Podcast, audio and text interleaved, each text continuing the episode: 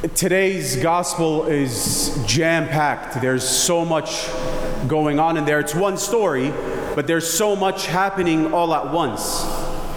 We've heard this story before Jesus working miracles, going from place to place, town to town, working miracles in different places to different people.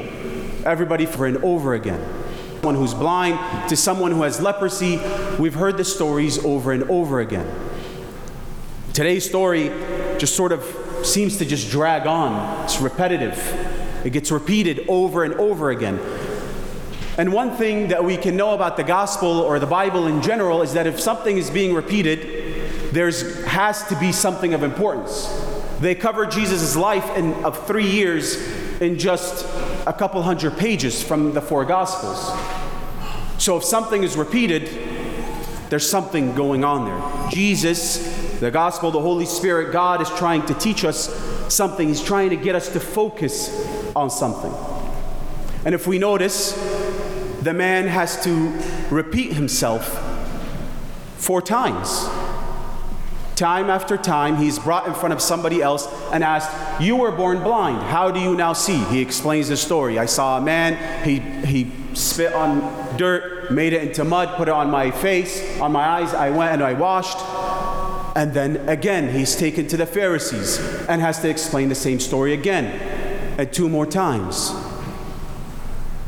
The underlying thing, the reason he has to keep repeating himself, is the unbelief. The unbelief of the one in front of him. The unbelief of those who are there, including those Pharisees who are supposed to be the priests of the time. They are supposed to be the teachers of the time, the ones who preach the word of God to the people. Time and time, as he repeats himself, they don't, either they don't believe it or don't want to believe it. Because if they believe it, then they, something has to be said. Something has to be said about the man who did that work, who worked that miracle.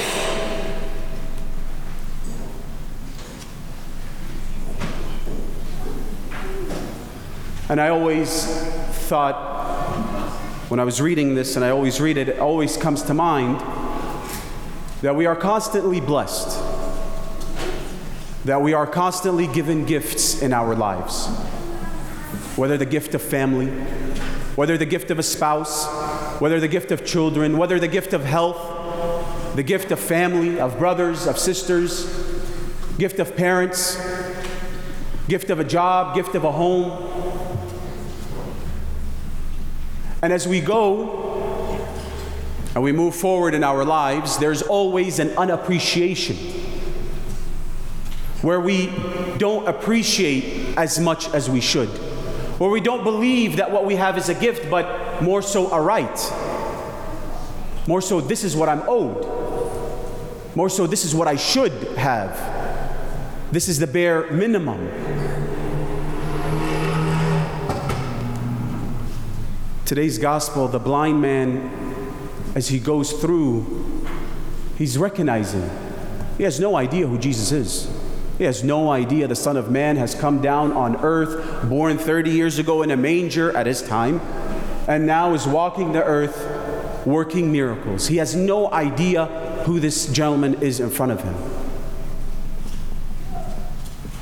He's blind, but he sees more than anybody else sees he can attest to the fact that God has worked in his life. Must be God who has sent him. As we go in, in our lives, there are times, each and every single one of us, I'm sure, maybe some not, but I'm sure a lot of us, where there are people who come into our lives where at some point or another we get upset with them, or we get hurt by them, or we hurt them, whatever the case may be. We are hurt, we are offended, we are saddened by them. And that person is cut off from our lives. That person we don't want to listen to anymore. That person we don't want to hear from anymore. That person we want nothing to do with. And then no matter what good, no matter what greatness, no matter what they do, is all negative to us, means nothing to us. In our life, God grants us gifts gifts of our health, gifts of our families, gifts every single day. We have to be able to, unlike the Pharisees and unlike even his parents, who should be the happiest for him and proclaiming for him more than others, that our son can now see. We have to be unlike them, but like the blind man himself, who was blind in sight but not blind in heart who was not blinded by the rage or by hatred or by sadness because he was hurt by somebody else. Rather, being able to recognize the beauty, to recognize the miracle that has just taken place in his life, no matter who it came from, no matter where it came from, how it came. He was able to recognize that gift and appreciate that gift and then honor the giver. So today we pray and offer up this Mass for each and every single one of us that the Lord, as much as we might be upset, as much as we might be hurt, as much as we might be saddened, that the Lord, we ask of Him today, for each and every single one of us, that He opens not our physical eyes, but the eyes of our minds, the eyes of our hearts, that we may be able to recognize the miracles that He works in our lives, and in recognizing them, appreciating what He does for us every single day, no matter who they come from, no matter when they come, or how they come. Amen.